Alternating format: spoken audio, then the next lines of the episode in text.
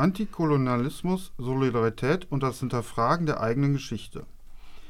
Von Ende der 1960er Jahre bis in die 1990er Jahre gab es im Westen breite Solidaritätsbewegungen mit der sogenannten Dritten Welt, damals auch Trikont genannt. Dort gab es viele Unabhängigkeitsbewegungen, um eine staatliche Unabhängigkeit von den Kolonialmächten zu erreichen. Aber auch die Anti-Apartheidsbewegung in Südafrika und Namibia. Eine der Gruppen aus der Solidaritätsbewegung war der Münsteraner Arbeitskreis Afrika, kurz ACAFRIQ. Der ACAFRIQ hatte seinen Schwerpunkt auf das südliche Afrika, vornehmlich um Namibia und Südafrika, gelegt. Der Arbeitskreis hatte damals in Deutschland eine Vorreiterrolle. Der Münsteraner Thomas Siepelmeier war seit Anfang der 1980er Jahre, zu Hochzeiten des ACAFRIQ, dabei. Wir haben ihn gefragt, wie damals die Solidaritätsbewegung aussah. Ebenso haben wir ihn gefragt, was es mit dem Train-Denkmal auf sich hat. Anfang der 1980er Jahre begann der Ackerfreak sich auch mit dem Thema zu befassen, wie in Deutschland die eigene Geschichte rezipiert wurde. So wurde damals das koloniale Erbe der Deutschen in Deutsch-Südwest kaum hinterfragt. Ab 1982 fokussierte sich die Diskussion auf das Train-Denkmal, das heute noch unverändert am Ludgeriplatz steht. Seitdem wird in regelmäßigen Abständen eine Umgestaltung des Denkmals diskutiert und gefordert aber zunächst zur Solidaritätsarbeit mit dem südlichen Afrika. Thomas, seit den 1950er Jahren haben sich die afrikanischen Staaten gegen die koloniale Herrschaft des Westens aufgelehnt. Wie war damals die Situation im südlichen Afrika? Äh, das südliche Afrika äh, ist ja der eigentlich erst der letzte Teil, äh, der vom afrikanischen Kontinent befreit worden ist. Ähm, also das südliche Afrika Mosambik, Südafrika, das damalige Rhodesien, heute Zimbabwe, das äh, Namibia, die ehemalige deutsche Kolonie Deutsch-Südwest. Das ist ja ungefähr so der Bereich, den wir mit dem südlichen Afrika bezeichnen. Und ähm, in diesem Bereich des südlichen Afrikas waren im Wesentlichen als Kolonialmächte England und Portugal engagiert, involviert. Äh, Portugal ja in Mosambik ähm, und England in Südafrika, Namibia und äh, Rhodesien. Mit der äh, Revolution gegen die portugiesische Kolonialherrschaft ähm, ist als erstes äh, Mosambik befreit worden. Damals ist im Mutterland in Portugal 1973, glaube ich, habe die Zahlen jetzt nicht so ganz genau im Kopf, äh, die Diktatur, die Salazar-Diktatur gestürzt worden durch äh, eine progressive ja, Art Militär, demokratische Militärjunta äh, und die dann auch ähm, die Dekolonisierung äh, in Mosambik, Angola, und ähm, den äh, portugiesischen, an den anderen portugiesischen Kolonien äh, Guinea-Bissau und Capo, Cap Verde, Cabo Verde eingeleitet hat. Äh, in all diesen Kolonien fanden ja lang andauernde Kämpfe statt, auch schon eben besonders während der Zeit ähm, der äh, Diktatur, der portugiesischen Diktatur. Und Mosambik ist ähm, einigermaßen wichtig auch für mich persönlich, weil ich eigentlich äh, über Mosambik zum ersten Mal von diesen äh, Kämpfen im, den antikolonialen Kämpfen im südlichen Afrika gehört habe und das auch konkret mitgekriegt habe. Das waren die Demonstrationen, die es auch hier in Deutschland viele gab, an Ende der 60er Jahre gegen den Bau des Cabora Bassa Staudamms. Da sollte der Sambesi, einer der größten Flüsse Afrikas, aufgestaut werden. Ist ja auch dann nachher aufgestaut mit einem großen Staudamm, aber das war so der Anlass, wo weltweit ähm, Demonstrationen und, und Aktionen stattfanden. Äh, auch relativ militante hier äh, von Seiten des SDS und anderer Gruppen schon Ende der 70er Jahre äh, gegen das Involvement vor allen Dingen auch von deutschen Firmen, die natürlich da massiv Geld verdienen wollten am Bau des Staudamms. Äh, sowohl äh, Baufirmen wie auch Firmen, die Infrastruktur liefern für äh, Elektro, also für die, für den, für die, ähm, für das Kraftwerk, was da geplant wäre, Siemens und so weiter. Also das war sozusagen das erste Mal, dass man äh, da damals in meinem Alter da mit Kontakt kriegt. Ich war damals 13, 14.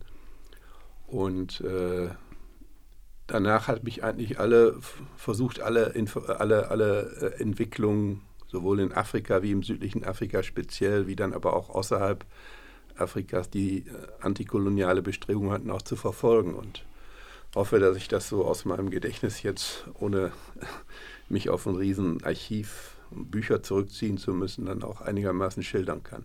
Ja, mit Aufkommen der Studentenbewegung und 68er-Bewegung, wie du es ja schon angedeutet hast, entwickelte sich ein Paradigmenwechsel. Es, wurden nicht nur, es wurde nicht nur angefangen, die Geschichte der Elterngeneration zu hinterfragen, auch die Verbrechen des Faschismus wurden langsam erforscht und die westliche koloniale Vergangenheit und Gegenwart hinterfragt. Und in Europa, Deutschland und auch in Münster bildeten sich später Solidaritätskomitees mit, mit den Befreiungsbewegungen. Wie fing es mit dem Ackerfried an und worin sah er zu Beginn seine Aufgabe? Ja, das äh, ist hoffentlich so jetzt richtig dargestellt, wie ich das sage, weil ich war selbst nicht dabei. Das fing äh, mit dem Ackerfried fing es 1968 äh, hier in Münster an. Der, das nannte sich damals wohl noch Aktionskomitee Afrika. Und es war eine Gruppe von Studenten und Studentinnen, äh, die sich insbesondere angesprochen fühlten äh, durch den Krieg in Nigeria, den ersten, äh, wie man dann so sagte, Bürgerkrieg innerhalb eines äh, äh, gerade unabhängig gewordenen Landes, in diesem Fall Nigeria, zwischen der Provinz Biafra und der Zentralregierung. Ähm, und das ist ja ungefähr so auch der Punkt, wo die, die westliche Erzählung auch schon anfängt, dass die Schwarzen sich ja gar nicht selber regieren können, weil da kommt es sofort zu Krieg und Terror und Mord und so weiter.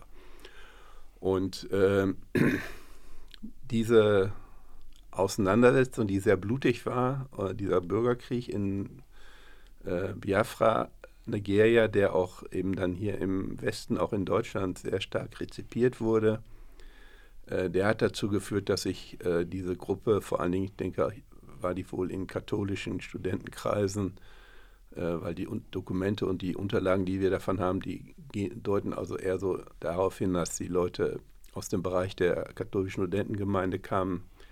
Ähm, die haben also dazu Aktionen gemacht und haben versucht, darüber aufzuklären.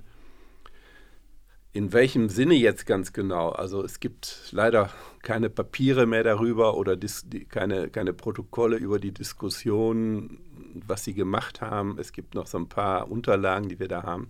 Leider aber nicht viel, weil offensichtlich die Gruppe auch relativ schnell in den 70er Jahren dann ähm, äh, relativ klein geworden ist, weil einige der Mitglieder wohl nach Bielefeld gegangen sind. Und in Bielefeld ist dieses Aktionskomitee Afrika, ACAFRIC, auch in Bielefeld immer viel größer gewesen.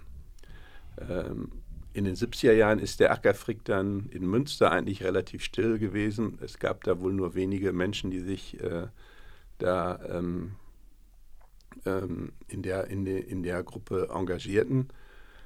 Äh, ich weiß auch selber, weil ich ja Mitte der 70er Jahre zum Studium nach Münster gekommen bin, ähm, mein Engagement im Bereich Internationalismus und Antiimperialismus ähm, waren andere Gruppen.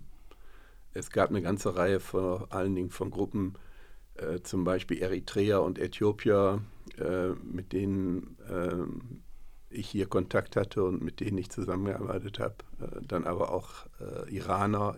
Es war, ging gerade auch in der Zeit hoch her äh, um die Frage des Kampfes gegen den Schah. Also Iran, äh, Eritrea, Äthiopien, das waren so Stichpunkte in der Zeit, äh, mit denen ich mich beschäftigt habe. Und dann aber auch ähm, Zimbabwe, weil der Krieg im südlichen oder der Befreiungskrieg im südlichen Afrika startete ja eigentlich äh, konkret mit, mit dem äh, äh, antikolonialen Kampf ungefähr 1975 äh, in, im damaligen Rhodesien. Zu der Zeit war Robert Mugabe der Führer der äh, Bewegung nach zehn Jahren Gefängnis entlassen worden vom, vom Siedlerregime, vom Smith-Regime und hat dann relativ schnell im afrikanischen Ausland zu dem Zeitpunkt in Sambia und so weiter und in Mosambik, die damals unabhängig schon geworden waren, äh, eine richtige kleine Armee aufgestellt äh, aus geflüchteten äh, Menschen aus Zimbabwe und diese diesen antikolonialen Kampf haben wir auch sehr konkret unterstützt. Wir haben damals auch äh, Geldsammlungen gemacht, äh, um Waffen zu kaufen, um Fahrzeuge zu kaufen. Das war also die erste Aktion, äh, die konkret auch sagte, äh, wir unterstützen den Kampf auch dadurch, dass wir äh, die Anwendung von Gewalt äh, gegen den Kolonialherrn in diesem Falle unterstützen. Nachher ist das ja auch in El Salvador in den 80er Jahren und in Nicaragua gab es ja ähnliche ja. Kampagnen. Aber die erste fand eigentlich äh, für die Unterstützung der ZANU statt. Äh, irgendwann hat die Bundesregierung mal 700.000 D-Mark auf einem Konto beschlagnahmt, was wir da hatten, aber es sind auch einige Millionen D-Mark auch konkret dahingegangen.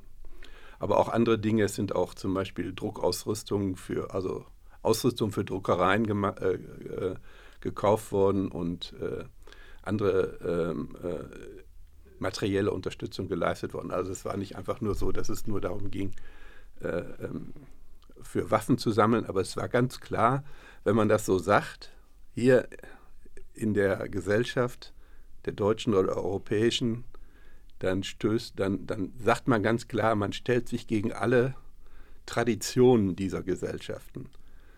Denn diese Traditionen dieser Gesellschaften in Europa, Englisch, Französisch, Spanisch, Italienisch, Deutsch, bis hin zu Belgisch, Dänisch, Schwedisch, die hatten alle Kolonien. Die waren alle mal im Sklavenhandel betätigt. Und von daher ist das eben in der, in der Geschichte dieser Gesellschaften auch drin.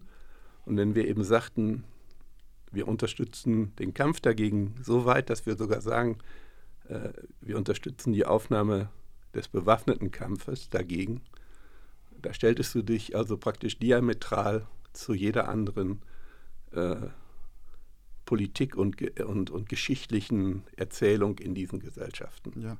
Und bist du dann über den Solidaritätskampf für Simbabwe dann zum AKFI gekommen oder? Ziemlich konkret so, ja. ja.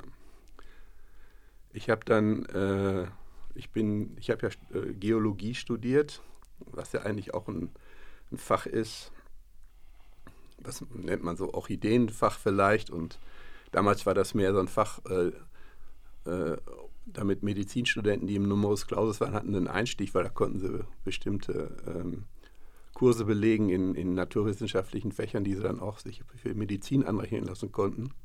Später waren wir nur noch eine Handvoll Leute. Am Anfang waren wir mal ganz viele, weil die das dann alle da gemacht haben. Anyway, dann äh, dies, dies Geologie ist ja so ein Fach, wo man sehr viel Exkursionen und Praktika und, und äh, äh Beruf, berufsmäßige Ausbildung machen muss. Und ich habe vier Monate in Zimbabwe damals, nachdem das, also anderthalb Jahre nachdem das unabhängig geworden war, äh, ein Praktikum gemacht im, im Bereich Wasser, Hydrogeologie, Grundwasser, Brunnenbohren und so weiter. Und da habe ich eh mit, ich war sozusagen äh, mit einer Mannschaft von zwei bis drei Zimbabwern, also Einheimischen, äh, die mit mir zusammengearbeitet haben, sind wir übers Land gefahren, sowohl zu den Flüchtlingslagern, die es damals äh, natürlich noch gab aus dem Krieg. Und dann gab es viele Lager, wo, wo Menschen zurückkamen aus den Nachbarländern äh, nach dem Krieg und angesiedelt werden mussten. Dort haben wir dann so äh, Plätze für Brunnenbohrungen bestimmt. Und gleichzeitig habe ich aber auch auf weißen Farmen hatten wir auch Aufträge. Also es gab ja immer noch die britischen Farmer, äh, die eigentlich äh, 90, 95 Prozent des, des, nutzbaren Bodens immer noch äh, hatten. Und das war ja eines der Probleme, warum Zimbabwe heute auch noch solche Probleme hat, ist ja, dass keine Landreform durchgeführt wurde, obwohl es eben in dem Lancaster-Abkommen, was zu der Machtübernahme geführt hatte 1979, äh, so verabredet war. Was ich sagen wollte ist, äh, für mich persönlich war es eben so, dass ich sozusagen diesen sterbenden englischen Kolonialismus in seiner ausgeprägtesten Form noch kennenlernen konnte. Ich wurde dann, wenn wir auf so eine Farm kamen, wurde ich dann zum Tee gebeten und meine Mitarbeiter mussten äh, oder die wussten, dass sie dann in, äh, in Compound gehen, also zu den äh, anderen schwarzen, Südafri äh, schwarzen Zimbabwern, die auf der Farm arbeiteten und da versorgt wurden, Essen und Trinken bekamen. Und ich wurde also ins Farmhaus eingeladen als Weißer.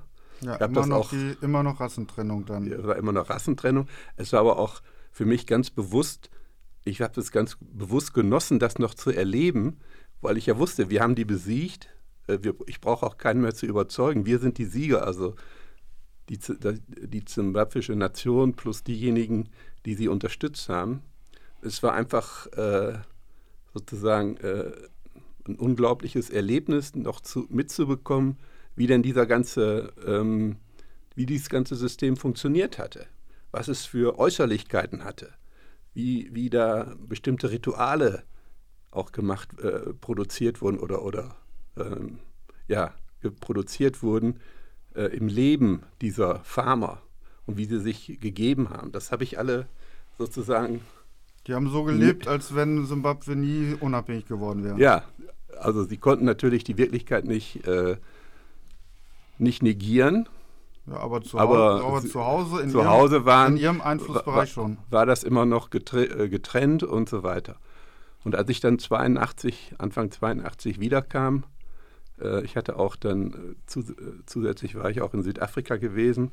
Also wir waren in, in Zimbabwe gab es eine große Gruppe von Flüchtlingen aus allen, vor allen Dingen südafrikanischen Ländern, aber auch aus anderen Ländern.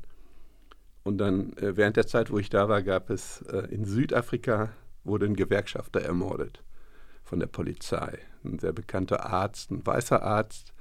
Und dann hieß es, wir müssen zur Beerdigung. Wer kann gehen? Die anderen konnten alle nicht, weil sie sozusagen gesucht wurden.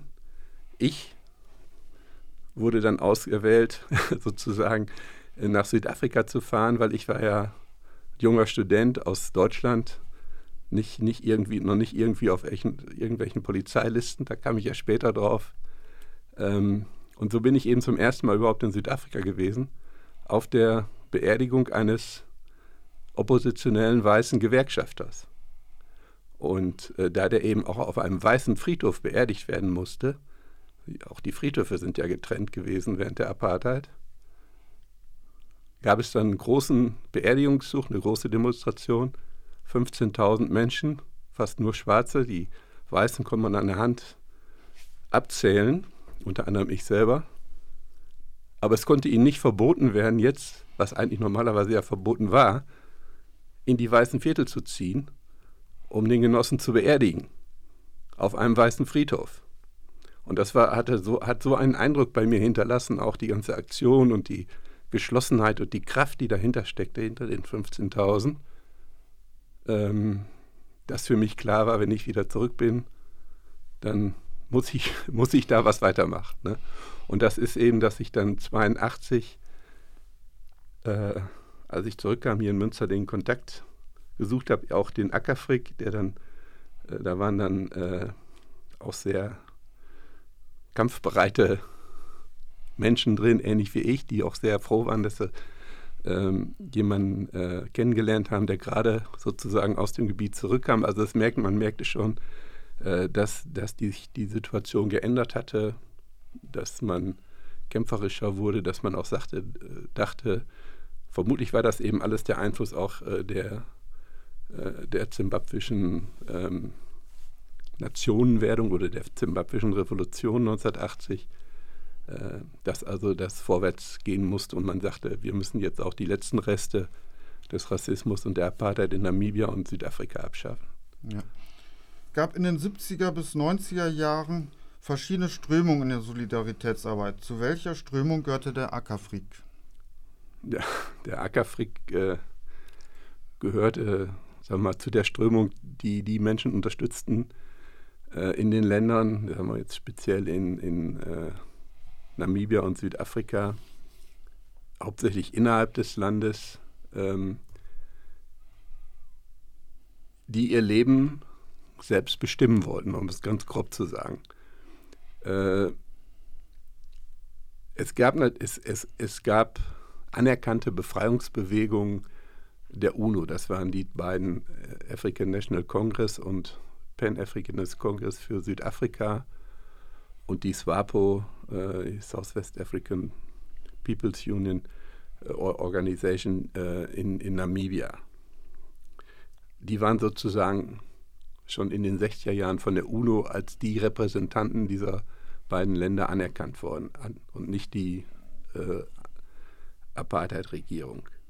Aber neben diesen beiden sozusagen oder neben diesen drei sozusagen offiziellen Organisationen ist, ist eben im Laufe der 70er Jahre vor allen Dingen und dann in den 80er Jahren eine große, große Menge von, von sogenannten Civic Organizations und äh, ganz verschiedenen Organisationen innerhalb der, des Landes gekommen. Die äh, Befreiungsbewegungen waren praktisch außerhalb. Die haben innerhalb des Landes auch eine ganze Zeit lang kaum Einfluss gehabt. Großen Aufschwung hat ähm, die Bewegung vor allen Dingen in Südafrika erst 1976 bekommen durch die, so, durch die äh, Aufstände der Schüler und Studentinnen ähm, in Soweto und in anderen Ghettos.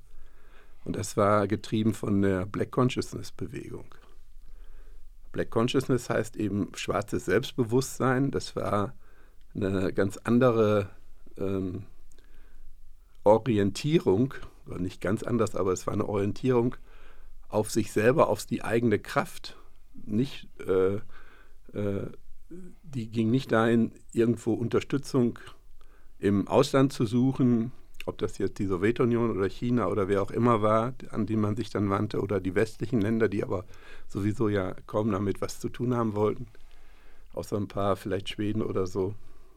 Es ging darum, die eigene Kraft im, in den eigenen Communities zu stärken und auch abzuwehren, dass weiße Liberale sich zu sehr einmischten, was die Menschen damals, vor allem die Schüler und Studenten, dieses Gefühl hatten, dass eigentlich viel zu viele Weiße sich einmischen in ihren Kampf mit irgendwelchen Ratschlägen, mit Vorschlägen und so weiter und dabei auf, die Ab auf Abwege führen. Sie haben denen dann gesagt, das ist schwarzes Selbstbewusstsein, Black Consciousness. Wenn ihr uns unterstützen wollt, dann macht das. Aber macht das in euren Gem Communities. Da müsst ihr, da, das sind die, so der Stumbling Block, also das, der, das Problem liegt in diesen weißen Communities. Ihr seid die Rassisten oder eure Communities sind die Rassisten. Ihr seid diejenigen, die äh, uns ausbeuten mit Billigarbeitskraft oder Sklaverei sogar. Und ihr seid diejenigen, äh, die uns in Ghettos sperren und die uns die Bewegungsfreiheit nehmen und so weiter. Also es ist nicht die Frage, was ihr für uns tut, sondern was ihr für euch tut in euren Communities, wie ihr diesen, diese Probleme mhm. angeht. Und das ist das ist äh, schwer genug. Alles andere ist eine Flucht vor euren eigenen Problemen. Und das ist Black Consciousness, ganz grob gesagt jetzt mal. Ne? Ja, und sozusagen der Gegenpart dazu. Und der Gegenpart. Und Black Consciousness, die, die sozusagen diese Gruppen, die sich auf diese Ideologie oder diese, äh, soll man sagen, dieses Bewusstsein stützen, auch jetzt heute noch stützen, das ist eigentlich, äh, war eigentlich unsere unsere Hauptrichtung, die wir unterstützt haben. Obwohl wir auch die anderen natürlich unterstützt haben. Wir haben niemals ein, äh, irgendwo gesagt, nein, die nicht, sondern wir haben immer alle unterstützt, die, die kämpfen. Aber wir, man muss doch schon sagen, dass Black Consciousness für uns äh, äh, Vorrang nicht, aber, unsere liebsten Genossen und Genossinnen waren.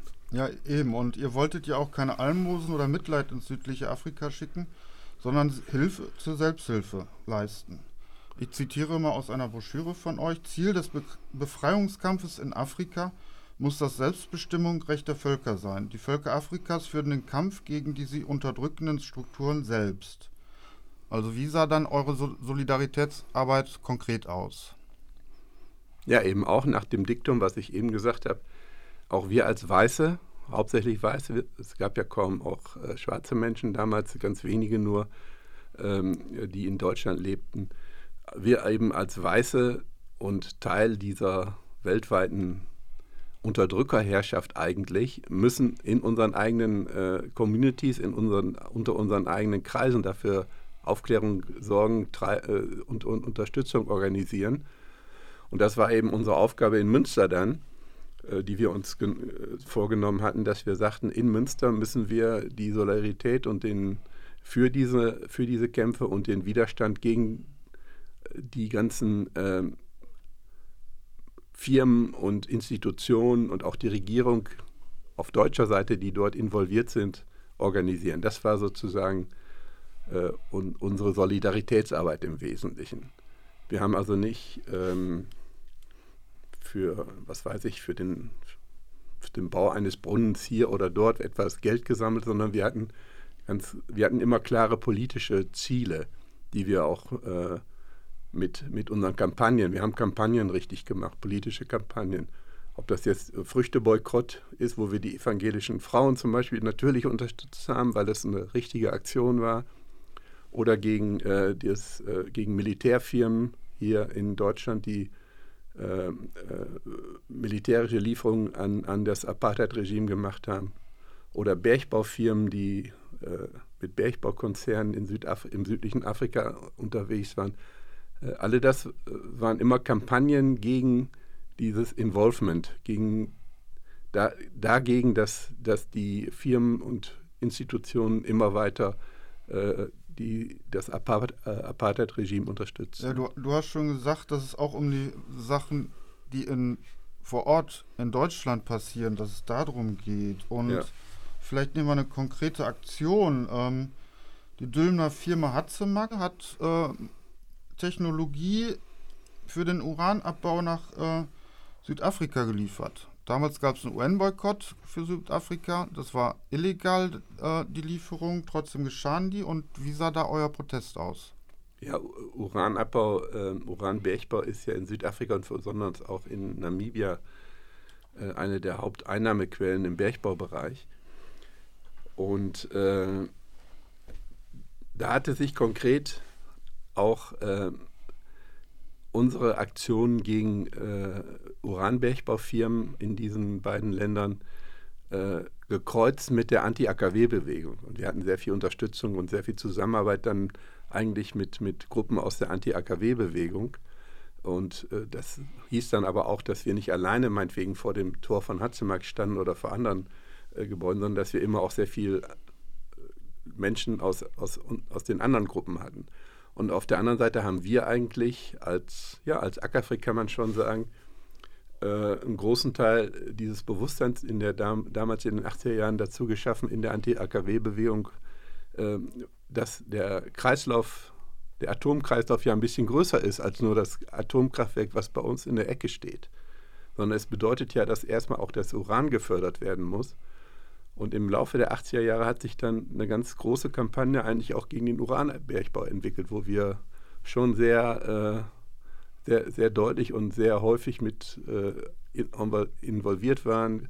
Wir haben als Ackerfried 1988 auch ein, ein, Buch geschrieben anhand des namibischen Uranbergbaus, den weltweiten Urankreislauf äh, untersucht, äh, bis dahin, dass äh, Uran ja auch äh, dadurch durch, durch die Düngung zum Beispiel auf unsere eigenen Äcker hier kommt, also Phosphor, äh, Phosphatdüngung ist immer mit Uran äh, involviert. Das war eine der Erkenntnisse, die, die in den 80ern einmal machten, plopp machten. Ja, aber das heißt also, wir haben das sogar bei uns auf dem Teller und so und da wurde dann die Geschichte, äh, kam dann äh, die, kam die Inter Untersuchung darüber hoch, dass eben auch ähm, geringe Radioaktivität oder leichte Radioaktivität schon zu schweren gesundheitlichen Schäden führen kann. Ähm, dass man nicht auf den, äh, auf den Supergau in einem Atomkraftwerk warten muss, sondern unser, sozusagen unser tägliches Leben schon durch ganz viele Einflüsse ähm, radioaktiv verseucht werden kann.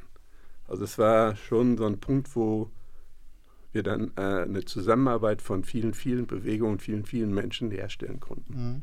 Du hast eben gesagt, ähm, ihr habt den Befreiungskampf, den damaligen, unterstützt. Äh, wie machst du heute Solidaritätsarbeit mit dem Süd, südlichen Afrika, Südafrika und an Namibia?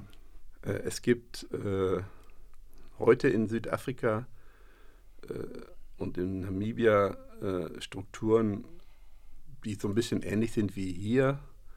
Man hat natürlich die offiziellen Parteien, das ist auch mehr als nur der ANC oder so, sondern es gibt ja 10, 15 kleine und größere Parteien, allein in Südafrika, auch in Namibia viele.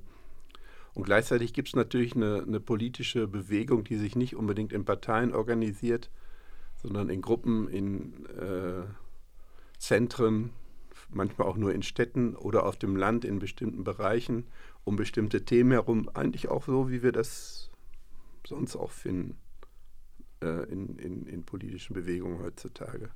Und da äh, unterstütze ich vor allen Dingen in, in Kapstadt und um Kapstadt herum, aber auch auf dem Land dann eben äh, Gruppen, ähm, die sich äh, mit, äh, ja, mit ähnlichen Problemen wie, wie, hier auseinandersetzen. Ob das zum Beispiel äh, die Unterstützung von Waffenfirmen ist, die das auch das südafrikanische, die südafrikanische Regierung jetzt macht. Es gibt äh, Rheinmetall zum Beispiel in Südafrika, die äh, 51 Prozent der größten südafrikanischen Waffenfirma Denel gekauft haben. Also ist jetzt Südafrika und, und Deutschland in Bezug auf Waffenproduktion, Munition, Kanonen und so weiter äh, ganz eng beieinander, weil es eine, praktisch eine deutsch-südafrikanische Firma ist. Also so, so, wie in Deutschland Proteste gegen Rheinmetall ja. und, und deren Waffenexporte sind, mhm. gibt es auch in Kapstadt Proteste gegen dortigen Rheinmetall. Ja. Und da gab es eben auch zum Beispiel eine, eine große Explosion vor zwei, zweieinhalb Jahren jetzt, ja, zwei Jahre, äh, 2018, in der, in der Munitionsfabrik von, von Rheinmetall äh, in Kapstadt, ganz in der Nähe, wo auch äh, unser Büro ist, wo ich im Augenblick eben, wo ich seit einiger Zeit eben auch beruflich arbeite, wurden acht Menschen getötet. Und das ist eine der Kampagnen, die wir dann in beiden Ländern führen können. Ne? Ähm, das ist immer noch nicht aufgeklärt, was da wirklich passiert ist. Rheinmetall hat ein riesen Gelände dort äh, in der Nähe, oder fast schon in, in der Stadt selber, äh, aus der sie dann Schießübungen machen in den Indischen Ozean hinein. Also da wird dann, das ist direkt an der Küste, mehrere, mehrere hundert Hektar, ich glaube sogar über 1000 Hektar. Äh, und dann wird äh, werden Kanonen dort ausbrüten, Munition ausbrüten, indem in, in Richtung des Ozeans geschossen wird, der ja direkt da ist. Ne? Ja, alle solche äh, Sachen passieren heute oder Unterstützung von, von Gruppen, äh, die äh, eine der wesentlichen Punkte in der Diskussion in Südafrika ist das sogenannte ähm, Tax Evading, das, was große Firmen, Konzerne versuchen, äh, keine Steuern im Land zu zahlen, wo sie meinetwegen ihre Minen oder ihre Betriebe haben, sondern das in irgendwelche äh, Tax Havens, also Inseln, Bermuda, Isle of Man oder wo auch immer, äh, auszu Steuer, äh, Steueroasen. Steuer, Steueroasen, Steuerflucht zu betreiben. Das ein ganz wesentlicher Punkt ist, weil natürlich äh, Steuerflucht bedeutet, dass äh, äh, dem Land Geld entzogen wird, sowohl auf der staatlichen Seite, also indem keine Steuern gezahlt werden, aber auch in dem äh, Gewinne nicht versteuert werden, werden eben auch den Arbeitern mögliche Lohnerhöhungen vorenthalten. Das muss man auch sehen. Es sind alles ähm, äh, Dinge, die äh, dann nicht nur konkret den, den Staatshaushalt betreffen, sondern die, auch den Einzelhaushalt eines Menschen oder einer Familie. Ne? Dadurch, dass sie immer noch auf dieser ähm, ja, teilweise recht beschissenen Ebene leben müssen und, und äh, äh, viele Dinge, die wir hier für, für ganz normal halten, sich eben nicht leisten können. Ne? Ja, also Solidaritätsarbeit ist immer noch gefragt für Südafrika und die anderen afrikanischen ja. Staaten. Umwelt, ähm, Waffenexporte, ähm, Steuergerechtigkeit. Ähm, wir haben noch ein zweites Thema, und zwar das Train-Denkmal und antikoloniale Geschichtspolitik. Du hast ja eben schon gesagt, dass ihr euch auf auch die eigene Rolle konzentriert habt in der Solidaritätsarbeit und im Endeffekt war das ein, ein Beispiel, wie ihr das gemacht habt. Ihr habt euch in den 80er Jahren dann auch auf die eigene Geschichte, nicht nur die eigene Gegenwart ähm, fokussiert, denn Deutschland war ja äh, vor dem Ersten Weltkrieg Kolonialmacht. unter anderem in Namibia, dem damaligen Deutsch-Südwest. Äh, worum ging es da erstmal in der, als Kolonialmacht äh, Deutschland? Wie war die Situation in Namibia? Ja, es gab ja die Berliner Konferenz 1884, in der äh, Bismarck sozusagen als der äh, ehrliche Makler unter den imperialistischen Mächten, den europäischen imperialistischen Mächten auserwählt worden war, den Streit um den Zugang zu den afrikanischen Kolonien zu regeln. Und dafür wurde diese Konferenz veranstaltet in Berlin 1884. Und Deutschland wollte auch ein Kuchenstück abhaben. Deutschland wollte nicht nur ein Kuchen, hat ja mehrere Kuchenstücke dann auch bekommen. Die äh, imperialistischen Mächte sie, regelten also praktisch die Grenzen, äh, damit es eben auch nicht zu Kriegen zwischen denen kommt, um die Aufteilung Afrikas jetzt in diesem Falle. Und ja, äh, Deutschland bekam also das, was heute Togo ist äh, und einen großen Teil des Kamerun äh, an der westafrikanischen Küste. Dann bekam es äh, eben Deutsch-Südwest, das, was heute Namibia ist. Ähm, an der namibischen, äh, an, der, an der Westküste auch, aber an der Südwestküste dann weiter südlich. Und auf der Ostküste, auf der Seite ähm, des Indischen Ozeans, bekam es eben äh, das, was heute Tansania im Wesentlichen ist, also Deutsch äh, Ostafrika, teilweise auch vorher noch äh, Besitzungen im Bereich, äh, was heute Ruanda und äh, Burundi ist, was nachher von den Belgiern dann übernommen wurde. Also es war schon ein relativ großes oder ein großer Anteil des afrikanischen Kuchens, den sie sich da gesichert hatten. Und in Deutsch-Südwest wurde, war dann eigentlich auch der Aufbau einer sogenannten Siedlerkolonie am weitesten fortgeschritten. Also weiter als in Togo, Kamerun oder Tansania, weil ähm, das Land auch relativ, es war relativ groß und, und es lebten nur sehr wenige Menschen, Ureinwohner oder Einheimische dort. Und es war eben auch jetzt nicht vom, vom, vom Potenzial her sofort sichtbar, dass es vielleicht äh, Riesenvorräte an Gold oder äh, Gold, Kohle und ich weiß was sonst noch, damals Diamanten wurden gesucht, das war alles nicht unbedingt dort zu finden. Erst später äh, ja, sind ja Diamanten dann an, im, Süd, im Süden Namibias entdeckt worden. Es wurde also erstmal eine Siedlerkolonie entwickelt.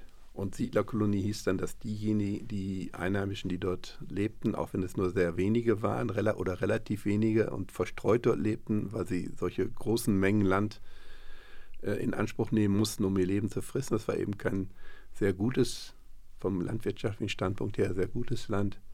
Diese Menschen wurden also vertrieben und dafür wurden deutsche Farmen aufgebaut und deutsche Familien und äh, deutsches Militär kam und so weiter.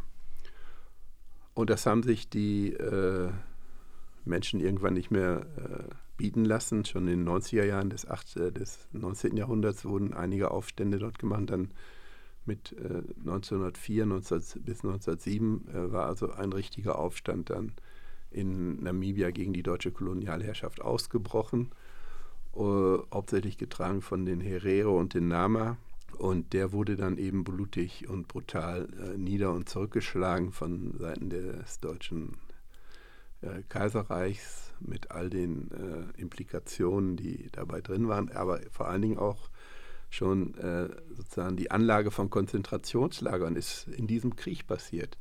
Äh, die überlebenden Herero, die also von diesen, die diesen Völkermord äh, überlebt hatten, wurden auf, zum Beispiel auf eine Insel äh, vor äh, die sogenannte Haifischinsel vor Lüderitz ähm, interniert mit, unter übelsten Bedingungen. Es wurde Vernichtung durch Arbeit schon betrieben. Es wurden dann Eisenbahnschienen, Eisenbahnstrecken von der Küste nach ins Landesinnere gebaut, zwei große Linien von Swakopmund und von Lüderitz. Äh, und äh, noch heute sieht man überall die äh, praktisch die kleinen oder die Gräber, die verlassenen Gräber, die nur mit einem Stein gekennzeichnet waren, von den Menschen, von, von den schwarzen Menschen, die im, an, an der Zwangsarbeit und an der Überarbeit zugrunde gegangen sind. Also das ist, das hat schon sehr viel Ähnlichkeit mit dem, was äh, 30, 40 Jahre später von den Faschisten, von den Nazis eingerichtet wurde als äh, ähm, äh, Konzentrationslager und Vernichtung durch Arbeit, um die europäischen Juden zu vernichten im Zweiten Weltkrieg dann. Äh, diese, äh, diese, diese Vergleiche, die waren uns auch schon so ein bisschen bewusst. Aber im Wesentlichen war natürlich unser Antrieb, da ist noch nie was oder ist noch nicht viel drüber geforscht worden, noch nicht viel drüber geschrieben worden. Es gab eine sehr gute äh, Arbeit schon aus der DDR. Aber nochmal vielleicht einen mhm. kleinen Schritt zurück. Ähm, die wurden ja nicht nur in Lager gesperrt und, und ausgebeutet und zu Tode geknechtet, sondern in konkreten Kämpfen wurden sie ja nicht nur ermordet, sondern auch bewusst äh, in eine Wüste gejagt und ähm, äh, sind da elendig verreckt, verdurstet richtig, und richtig. Ähm, 80, 90 Prozent der Herero haben das, das ja haben das nicht überlebt. Haben das nicht überlebt. Deswegen sagte ich, dass die Überlebenden, die wurden eben, also, aber vorher war natürlich der Akt, den du da schilderst, das war die Vernichtung, äh, auch indem zum Beispiel in die Wüste getrieben wurden, in die wasserlose Omaheke. Äh, das wusste die äh, äh, deutsche Heeresleitung damals und es war klar, dass die meisten da verdursten würden. Einige konnten sich retten dann in, die, in Richtung Botswana, also Bechuanaland war das britisch. Äh, da haben äh, Hereros dann auch äh, Jahrzehnte nachher gelebt und sind, kommen erst jetzt zurück. Das sind aber über, eben auch Überlebende aus diesem äh, Völkermord, der damals äh, passierte und der eben natürlich 60, 70, 80 Prozent der Nama und der Herero vernichtet hat. Und die Überlebenden wurden dann auch noch in diese Konzentrationscamp gesteckt äh, und zur Zwangsarbeit und zur Vernichtung durch Arbeit praktisch auch benutzt, nicht benutzt, sondern äh, es, wurde, es wurde ihnen angetan. Es ist ja, die, die, die Zahlen sind, sind ist relativ schwierig auseinander zu dividieren. Wer hat jetzt, äh, wer ist jetzt direkt im, in, in diesen ersten Vernichtungs, äh, großen Vernichtungsfeldzug äh, getötet worden, wer ist durch Arbeit oder durch die ähm, äh, Verhältnisse in, den, in, in, in dem KZ umgekommen. Äh, Im Endeffekt ist es so gewesen, dass also die Herero und Nama Völker massiv dezimiert worden sind durch äh, deutsche Kolonialherrschaft. Und äh, um das dann nach Münster weiterzuspinnen, eine der Einheiten, die daran beteiligt waren, waren offensichtlich dieses äh, Train-Bataillon, also den Versorgungsbataillon was hier in Münster schon seit Jahrzehnten, ich glaube 1865 sind die hier äh, reingekommen in Münster und hatten ihre Kaserne hier. Man muss ja verstehen, Münster war immer eine preußische Garnisonsstadt. Aus, von Münster sind ganz viele, oder Münster war immer eine Verwaltungsstadt und Garnisonsstadt für, für, das, äh, für das preußische, nachher das deutsche Heer. Und ähm, später 1920 ist von Münster aus äh, äh die Rote, äh, Rote Ruhrarmee bekämpft worden. Das waren, von Münster wurden die Soldaten und die Einheiten geschickt. Ja. Äh, die Rote Ruhrarmee ist einmal bis nach Hiltrup ungefähr gekommen, wurde da auch in so einer Schlacht dann, in einer kleinen Schlacht besiegt. Also Münster hatte immer eine ganz zentrale äh, Position für, für, für das preußische und deutsche Militär. Und eine ganze Menge von äh, Einheiten äh, haben also ihre Kasernen hier gehabt. Weißenburg-Kaserne, dann die anderen Kasernen, die wir äh, alle jetzt auch noch kennen, wo teilweise jetzt erst äh, Wohngebiet draus gemacht wird, ne, was bis ja, jetzt die ja. Briten auch hatten. Und da gab es also, dann dieses Denkmal, was genau. am, am Ludgeri-Platz steht. Zurück, und das ist dem zurückgeführt auf Münster, ja. manifestiert sich das im Denkmal und für das Tränenbataillon, ähm, für diese Versorgungseinheit. Hm. Ihr habt euren Protest daran aufgehangen am am Anfang. Dass das ja, das ist auch, äh, wie, wie ist uns das überhaupt aufgefallen? Weiß ich, äh, oder wie kamen wir überhaupt dazu? Weil das war ja eigentlich nur einfach nur ein Stück Stein, was da stand. Vermutlich haben wir es irgendwann mal näher angeguckt und kamen, kamen wir da drauf und dachten, was, Namibia oder, oder Deutsch Südwest steht da ja drauf. Äh, und, und da ist uns das wohl sozusagen, äh, ist uns da einiges aufgegangen und wir haben daraus natürlich dann wieder eine Kampagne gestrickt und eine kamp politische Kampagne gemacht, weil es natürlich genau da reinpasste, was wir ja schon die ganze Zeit diskutierten. Und da wurde 1982 in, äh, im Dezember haben wir zum ersten Mal dann äh, eine öffentlichkeitswirksame Aktion gemacht, indem wir da äh, eine riesen schwarze Plastikplane äh, geholt haben äh, und die über das Denkmal geworfen haben an irgendeinem Freitagnachmittag oder so, äh, während alle Leute natürlich in der Stadt waren und einkaufen und wir dann da Fluchblätter verteilt haben und äh, Ansprachen und so weiter gemacht haben. Äh, vermutlich kam auch dann irgendwann die Polizei und hat das aufgelöst oder so. Ich kann mich schon gar nicht mehr genau erinnern. Gibt es andere vielleicht, die das noch sagen können? Ähm, aber das war der Start äh, der Kampagne gegen äh, dieses Denkmal. was wir dann immer, wir haben damals schon gesagt, äh, die Parole war auch auf dem äh, auf der Plastikplane geschrieben, dieses Denkmal ist ein Schandmal. Also für uns ist das ein Schandmal, eine äh, Glorifizierung der kolonialen Schandtaten, die unter anderem dieses Tränenbataillon mit zu verantworten Also, also hatte. konkret die Stele ist erstmal ein Gedenk, Gedenken an das Tränenbataillon, Ja, aber Nicht vor, konkret an die äh, äh, vor, der, vor der Stele ist noch ein Gedenkstein, wo genau zwei Soldaten in Süd, Deutsch-Südwest umgekommen Gekommen sind. ja. Und auf der anderen Seite bei dem Völkermord. Auf der anderen Seite haben wir, noch, Boxeraufstand. haben wir noch eine Tafel für einen Ja. Soldaten des Tränenbataillons, der beim, bei der Niederschlagung des Boxeraufstands Ja. umgekommen ist. Genau. Aber die gehörten nicht von Anfang an dazu. Die sind nachher irgendwann dazugefügt worden, weil sie aus irgendeiner Kaserne dann, wo sie eigentlich waren, diese beiden äh, äh, Sterbetafeln oder äh, Erinnerungstafeln an die Soldaten, die sind nachher erst dazugekommen.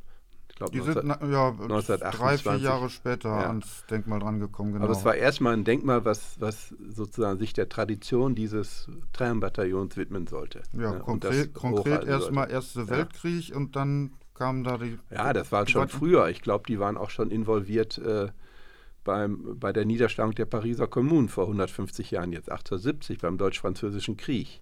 Also das sind alles so Dinge, die wir zum Beispiel im Augenblick diskutieren und gucken, äh, dass wir da möglichst viele Informationen auch bekommen. Mhm. Und äh, auch das jetzt nochmal äh, mit unter dieser Perspektive. Ja, aber ich glaube, glaub, der au konkrete Aufhänger, dieses Tränendenkmal selber aufzustellen, war, glaube ich, das Gedenken an die Gefallenen des Ersten Genau, Weltkriegs. ja, ja. ja. Ähm, und die Schweinereien wurden ja sowieso nicht mitgedacht. Ja, genau. Also es ging natürlich in, auch in der Periode nach dem Ersten Weltkrieg wurden ja jede Menge Denkmäler aufgestellt. Es ging immer um äh, aufrechtzuerhalten, dass die Deutschen eigentlich nie verloren hatten, immer in den Rücken gestochen. Also äh, Ja, da war was mit so Revanchismus, Durchstoß, ne? Durchstoß und so weiter. Revanchismus und daraus ist ja dann eben auch im Wesentlichen mit der, der Faschismus geboren worden. Ne? Mhm. Oder konnte sich äh, zu seiner äh, nächsten, äh, zu seinem nächsten Krieg dann organisieren. Aus diesem Bewusstsein heraus leider. Ne? Ja. Gut, zum Protest zurück. Nach der Verhüllung mit dem Spruch, dies ist ein Schandmal, ähm, habt ihr aber auch weitergemacht, weil das war ja erstmal nur eine Einzelaktion. Ja, genau. Da, dann ging es eben, dass man äh, auf der einen Seite die, Stadt aufgefordert hat, hier, da, das geht doch nicht so, ihr könnt das doch nicht stehen lassen und so weiter. Und das war natürlich damals noch viel unglaublicher, als es heute ist, weil heute sind die Informationen alle mehr oder weniger auf dem Tisch. Damals gab es ein einziges Buch, wie ich sagte, von diesem DDR- äh, äh, Historiker Dr. Drexler oder Professor Drexler und äh, der wurde natürlich auch nicht anerkannt, weil es ja ein, Kommunist gewesen oder ein dreckiger Roter aus von drüben. Äh, da musste man schon äh, eigentlich lange sagen, ja, aber der hat alles aufgedeckt oder schon sehr viel aufgedeckt, was das könnt ihr gar nicht leuchten. Und dann gab es natürlich auch an, an deutschen Universitäten äh, einige, die das dann auch, äh, einige Historiker, die das äh, auch dann bestätigt haben und ihre eigenen Untersuchungen da auch schon hatten. Und in Münster selber an der Uni gab es auch äh, ähm, Reinhard Köstler zum Beispiel, einer, der war damals äh, ja so eine Art Junior-Professor, würde man heute sagen, äh, hat aber sehr viel Seminare gemacht und st- studentische Arbeit äh, auch unterstützt, so dass wir da auch äh, wissenschaftliche Beratung natürlich hatten und wissenschaftlichen Hintergrund. Und mit äh, mit der Zeit haben wir dann 1984 ist das glaube ich gewesen oder 85 äh, diese große Veranstaltung gemacht, ähm, die Podiumsdiskussion mit vier Professoren zu dem Thema, von denen äh, praktisch dreieinhalb auch äh, die Völkermordthese schon damals unterschrieben haben und richtig hielten. Also der halbe, wo ich ihr, sagte, ihr, Professor. Ihr, ihr habt gesagt, das Ja. war ein ja, Völkermord. haben das auch belegt mit Die den UNO Sachen. selber hat es ja auch schon Ja. lange äh, belegt gehabt, dass es Völkermord war. Ihr hattet Mhm. Wissenschaftler dabei. Ähm, ihr hattet aber auch eine Bundesregierung, die meinte, Völkermord kann das nicht gewesen sein. Völkermord Überhaupt nicht. kann man doch nicht irgendwie inflationär benutzen, das Nee. den Begriff. Völkermord war ja auch damals, äh, bis es überhaupt auch für den, äh, für, die, für, für den Mord, für die Vernichtung der europäischen Juden anerkannt war, hat es ja auch äh, eine ganze Zeit gebraucht. Es äh, ist ja äh, auch, dass die Wehrmacht zum Beispiel unter Feuer gerät, ist ja auch erst in der Zeit angefangen. Bis dahin war ja auch die Wehrmacht immer noch eine Institutionen. Ja, wir haben zwar vielleicht den Völkermord an den Juden, das war aber die SS immer. Das waren immer die große Menge der Menschen, die Wehrmacht und so weiter, die war immer ganz sauber. Ja, ja, wir und, sind ja in den 80er Jahren, ja, dass die Wehrmacht genau. Dreck am Stecken hatte, das wurde ja erstmal groß anerkannt, erst in den 90er Jahren. Ja, und das fing da erst an, dass, äh, dass, dass man sich darüber auch Gedanken machte, dass die einzelnen äh, Aktionen der Wehrmacht, die einzelnen Kriegszüge, die einzelnen äh, Organisationen der Wehrmacht, die einzelnen Divisionen und so weiter überhaupt erst untersucht wurden. Das fing erst da an. Und trotzdem war äh, dann auch für, für den Bereich äh, Deutsch-Südwest schon klar, ja, das ist eigentlich auch äh, Völkermord.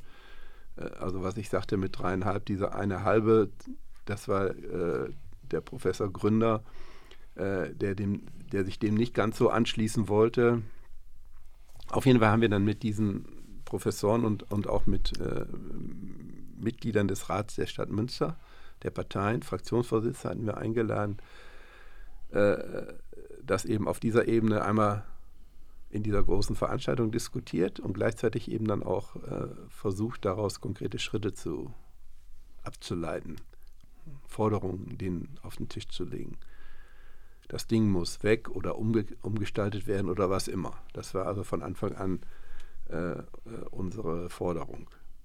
Und, äh, und, ihr hattet ja auch konkret dann in dem Jahr auch einen Gedenkstein aufgestellt das mhm. kam dann, ja, nachdem die sich eben auch nicht bewegt hatten und, äh, und sagten, nee, erstmal kann man das nicht, äh, den Begriff nicht für dieses, äh, für dieses Ereignis äh, anwenden. Und ähm, zweitens wollen wir auch gar nicht jetzt von sozusagen von, von später irgendwelche Ereignisse jetzt äh, bewerten. Es ist ja immer eine beliebte äh, Geschichte, die die man dann als Verteidigung äh, konstruiert. Wir können das gar nicht beurteilen, was die Menschen damals also genau dachten oder machten oder wollten oder handelten und ja, so weiter. Ne? Das waren die Argumente gegen, gegen Umgestaltung, gegen des, Umgestaltung des Denkmals. Also ja. ihr hattet eine Gedenkplatte, was stand da drauf? Äh, Gott, wenn du mich jetzt so fragst.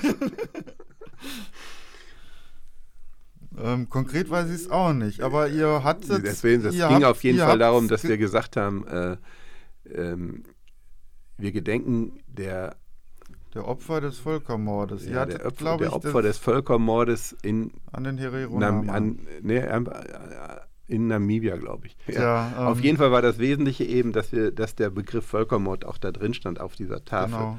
Und diese Tafel war auch sehr gut gemacht, weil einer unserer Mitglieder dessen Vater war Steinmetz und der hat dann äh, gesagt, okay, ich kann ja diese große, richtig schöne Granittafel nehmen und kann euch das richtig schön da reinmalen. Und das war eben wirklich auch vom, vom, vom Äußeren her äh, sehr ansprechend. Ne? Es war nicht einfach irgendwie auf ein Stück Papier geschrieben oder ein Stück Pappe, sondern es war etwas, was auch äh, die Zeiten überdauert, weil es eben dann Granitstein ist. Ne?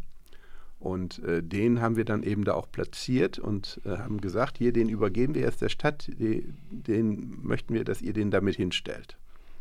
Und da hat die Stadt sich eben dann äh, jahrzehntelang, muss man sagen, ich glaube 35 Jahre geweigert, das zu machen. Und auch äh, irgendwann äh, ist dieser Stein in den Verliesen der Stadt verloren gegangen und er ist im letzten Jahr zufällig mhm. bei Aufräumarbeiten äh, wieder aufgetaucht, sodass uns damit getippt wird, ah, das Ding ist ja doch noch hier und jetzt äh, steht es also äh, wieder zur Diskussion, wie gehen wir mit diesem Stein, der jetzt äh, fast 40 Jahre alt ist, wie gehen wir damit um? Neben dem Völkermord-Argument, dass das ja kein Völkermord war, der Völkermord, weil die Bundesregierung das nicht sagt, ähm, das übergeordnete UNO hat dann ja plötzlich nicht mehr interessiert, ähm, gab es auch immer die Sache des Denkmalschutzes und ähm, äh, nach dem Motto, was in Stein gemeißelt ist, bleibt in Stein gemeißelt.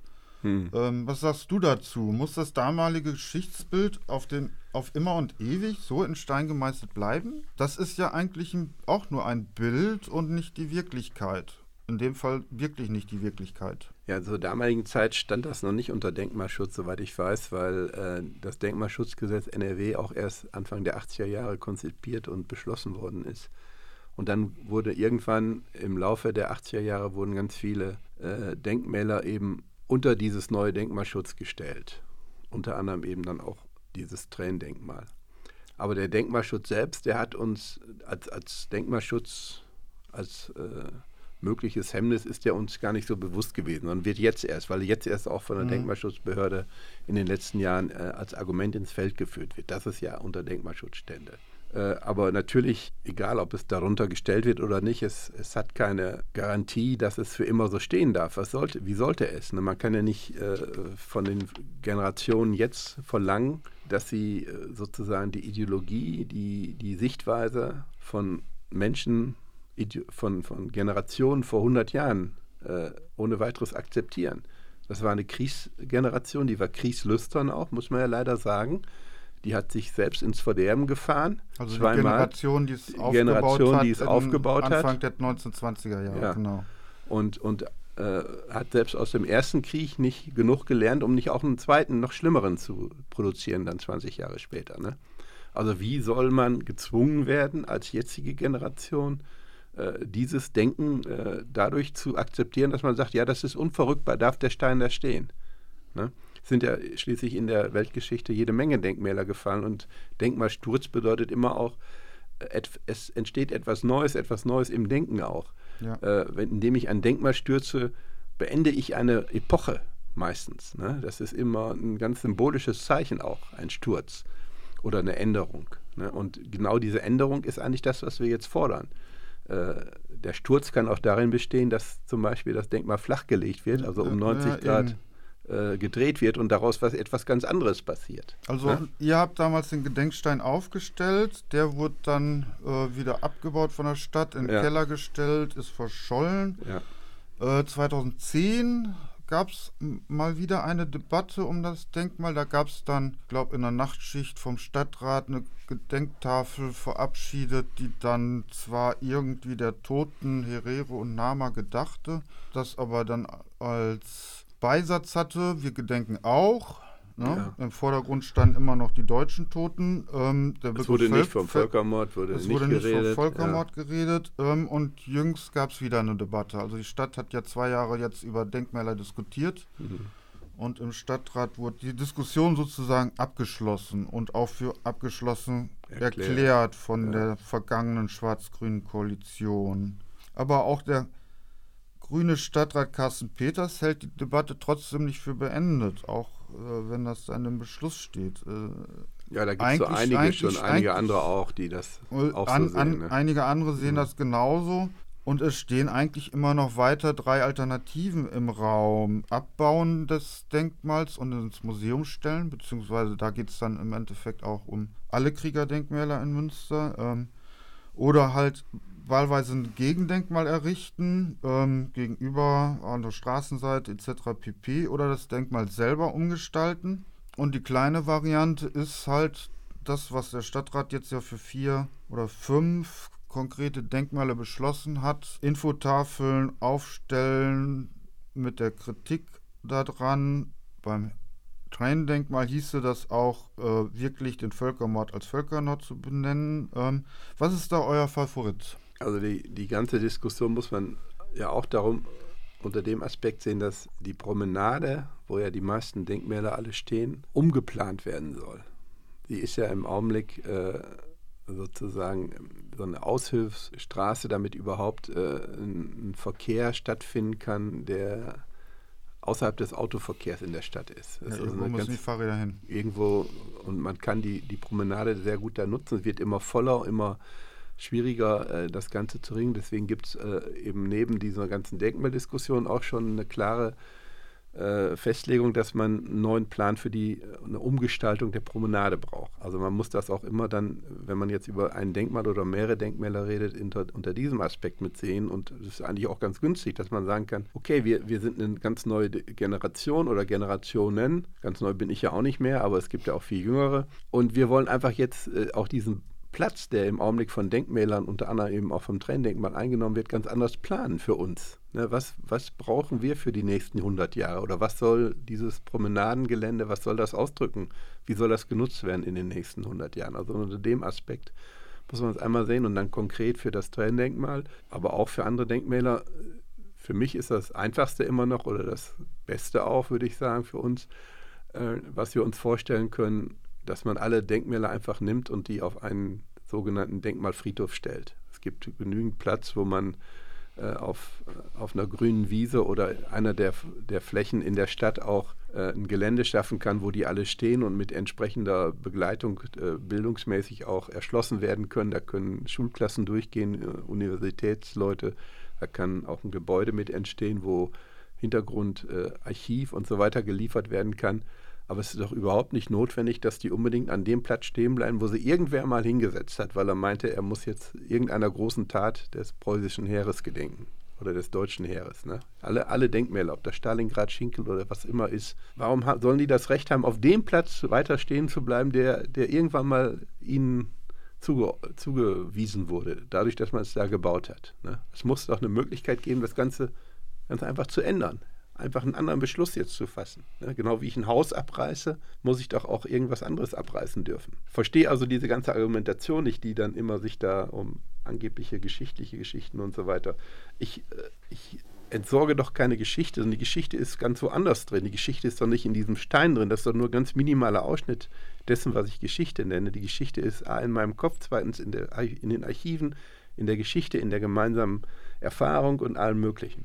Ja, ich, ich habe ja auch eine Position dazu und ich würde ja eher sagen, die Denkmäler dort lassen, wo sie sind, als Reibungspunkt innerhalb der Stadt selber, da wo man vorbeikommt und nicht, wo man sozusagen ins Museum gehen muss, um die anzugucken. Aber ich sehe da natürlich auch, dieses Geschichtsbild, was da vorhanden ist, darf nicht so einfach dargestellt werden. Und für mich heißt das nicht eine Infotafel mit der Kritik daran, sondern im Endeffekt hieße für mich das, ein Gegendenkmal dagegen zu setzen, sozusagen auch, auch von der Größe her äquivalent oder größer, oder halt das Denkmal selber umzugestalten, dass man da draußen ein Gegendenkmal macht. Also in Bremen steht ein Riesenelefant, der war mal ähm, ja, ja. Ähm, Kolonialdenkmal ja. für die Kolonialherren. Das haben die in Bremen eigentlich sehr wenig umgestaltet, aber sie haben wirklich ein Denkmal daraus gemacht, was der Opfer des deutschen Kolonialismus gedenkt. Und, ja. zum Aus und das Denkmal bringt es auch zum Ausdruck, obwohl es nicht viel geändert ist. Und man kann halt irgendwie was querlegen, Kopf stellen, weiß ich nicht. Aber ich sagte ja schon, man die, muss es die Geschichte der Opfer des ja. deutschen Militarismus, Kolonialismus äh, äh, hintragen als Denkmal, sowas. Aber ähm, im Augenblick ist doch so, dass du fast alle 100, 200 Meter hast du irgendein Kriegerdenkmal stehen ja. auf der Promenade und in der Stadt teilweise auch noch. Und meiner Meinung nach muss man als erstes auch von den, ja, von den Interessen und Bedürfnissen unserer jetzigen Generationen ausgehen, also der Älteren wie auch der Jüngeren, die alle äh, diese Dinge nicht mehr erlebt haben oder nicht mehr bewusst irgendwie eigentlich weiterführen können wollen, sondern die, die ihre eigenen äh, Interessen auch in Bezug auf die Nutzung dieses Raumes durch, äh, machen wollen erstmal. Hm. Es wird ja, du wirst ja einfach beschnitten durch, indem, indem immer du sozusagen so, so, eine große Fläche hast, wo jetzt ein Denkmal steht, wo du nichts machen kannst, weil es da stehen muss, weil es unter Denkmalschutz ist. Ich kann mir an der Promenade auch vorstellen, da gibt es auch äh, zum Beispiel größere Seitenflächen am, am, am LWL äh, und so weiter gegenüber, wo man zum Beispiel so eine Art Denkmalpark machen könnte, wo man die einfach dann alle zusammenstellt. Dann hat man die anderen Flächen frei mhm. und kann die sozusagen auch in gewisser Weise neu planen für unsere jetzigen Bedürfnisse. Wir wollen eine autofreie Innenstadt und alle möglichen äh, Fußgänger und Fahrradwege und ich weiß nicht was alles. Äh, und da ist sehr viel steht uns da im Wege, wenn wir, wenn wir immer noch auch diese große Rücksicht nehmen müssen auf reaktionäre und teilweise kriegsverherrlichende und ich weiß nicht was äh, Denkmäler, die da stehen. Ne? Ja, das stimmt natürlich. Aber ich glaube, wir können das nicht klären. Nein, also ähm, es ist nur unser Vorschlag auch ähm, eben, es gibt verschiedene Möglichkeiten, die man da machen kann und man, man, man kann sich damit eben in verschiedener Weise mit auseinandersetzen, mit den Resten dieser Geschichte. Ja, ne? eben. Bisher geht das gerade um Infotafeln. Die hm. CDU sperrt sich halt immer davon. Die will das ja gerne wegen Denkmalschutz und, und weil das mal so war ist, muss das immer noch sein. Antidemokratische, militaristische Sachen im Raum stehen haben. Ähm, klären können wir es nicht. Vielleicht gibt es ja mal wirklich die Möglichkeit, dass irgendwas mit den Denkmälern geschieht. Ähm, sagen wir mal so, wenn ähm, das Denkmal umgestaltet wird, ein Degen Gegendenkmal konzipiert wird, was ist sozusagen das, ein minimales Konzept, damit euer Gedenkstein auch am Tränendenkmal in so ein Konzept integriert werden könnte? Also die, dieses Tränendenkmal steht ja im Augenblick so richtig aufrecht als Stele fünf, sechs, sieben Meter hoch. Ja, eine Stele, die nach oben ja, wird, nach genau. dicker Ja. und sozusagen Kraft ausdrücken soll und die soll das, ja, die Macht dieses Heeres oder dieses Bataillons auch mit ausdrücken. Und das Erste, was passieren muss, unserer Meinung nach, ist, dass das gebrochen wird, auch dieses äußere, diese äußere Ansicht, indem man das zum Beispiel flach legt und nicht sieben Meter hoch, sondern sieben Meter lang dann auf dem Rasen liegt. Und darum herum dann äh, entsprechend auch verschiedenste andere Elemente dann platzieren könnte. Unter anderem unsere Tafel, aber auch äh, Dinge, die von den Nachfahren der Überlebenden des, äh, der Völkermorde mit geplant und mit ver verwirklicht werden. Also es gibt ja viele Namibier hier in Deutschland, die hier leben. Teilweise sind die auch Deutsche schon, weil sie sich auch eingebürgert haben und andere leben hier, weil sie studieren oder arbeiten oder was immer. Die haben ein großes Interesse daran, auch das dann mit zu gestalten und ihre Ein Ein Ansichten und Einsichten damit einzubringen. Und wir haben auch vorgeschlagen, das muss mindestens in, in vier Sprachen passieren. Das muss Deutsch, Englisch, Herero und, und, und die Nama-Sprache sein. Ne? Also es wird dann auch nicht einfach nur ein kleiner deutscher Text da stehen können. Und auch das sind alles so Elemente, die in so ein wirkliches Denkmal dann äh, äh, reingehören, die um, um das äh, Element des Standmals zu brechen. Das Standmal Ja, muss ja. weg. Es Mhm. muss verändert werden in ein Denkmal äh, für zum, zum Denk Ange Andenken an, an, an die äh, Opfer des Völkermords. Also das Wichtige ist, dass die alte Tradition gebrochen Ja, wird und. Und die Opferperspektive äh, genug drin vorkommt. Ne, eingenommen wird. Eingenommen wird. Richtig eingenommen aber wird, aber ja. was ich mit vorkommen meine, ist auch, dass das Nachfahren der Opfer, die Opfergruppe äh, äh, zu Wort kommt durch dieses Denkmal. Wesentlich mit beteiligt ist. ja. Ähm, und, und nicht irgendwie unser weißes, wir geißeln uns Ja, ja, äh, genau. Sache. Ja. Ja. Wir haben jetzt eine neue Koalition, äh, nee, eine neue Ratsperiode, neue Mehrheiten da drin, also keine Vielleicht Ahnung. auch bald eine neue Koalition, ja. Eben, vielleicht auch bald eine neue Koalition. Ähm, irgendeine werden wir schon haben, die Frage ist Mhm. welche. Ja. Ähm, gut, aber wir werden wahrscheinlich auch von euch hören dann, wenn es wieder soweit ist, oder? Ja, sicherlich. Wir werden das weiter betreiben, äh, dass da was Vernünftiges noch draus entsteht. In meinen Lebzeiten, sag ich mal so. Ja, wir sind gespannt. Ich danke fürs Gespräch. Ja, bitte, bitte. Tschüss.